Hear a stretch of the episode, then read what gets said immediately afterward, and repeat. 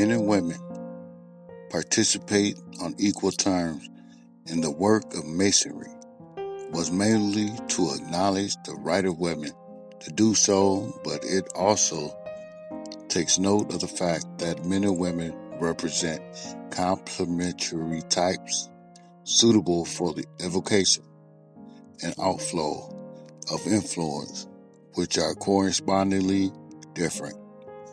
Throughout the whole of the manifested universe, there is this division into two aspects, which may be regarded as positive and negative, or as affirmative and receptive.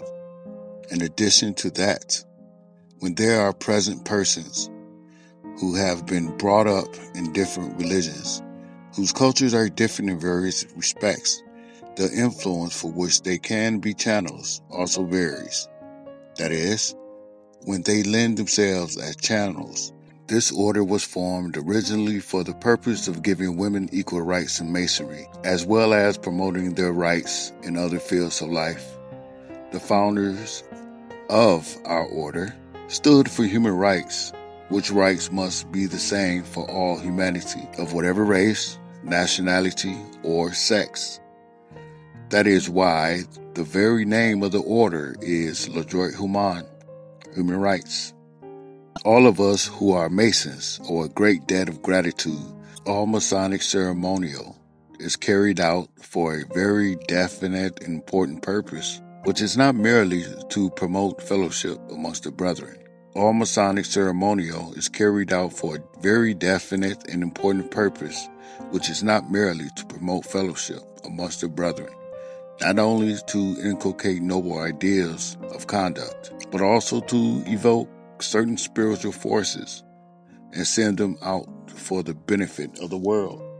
How far we succeed in this really depends upon us who are engaged in the work.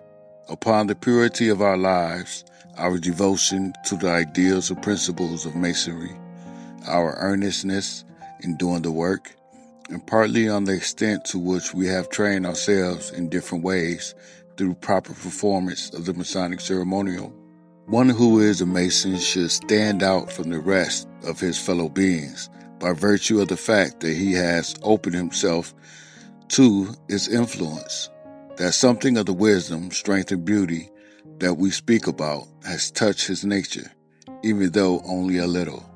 Let us not carry on the work formally, mechanically, fulfilling the obligations only in the letter, but carry it on with a whole heart, with earnestness and devotion, trying to do whatever we have to do as well and beautifully as possible this is the kind of training with such ceremonial as we practice is calculated to give to each of us. Take to heart the lessons of masonry and live a life of brotherhood, uprightness, and equality.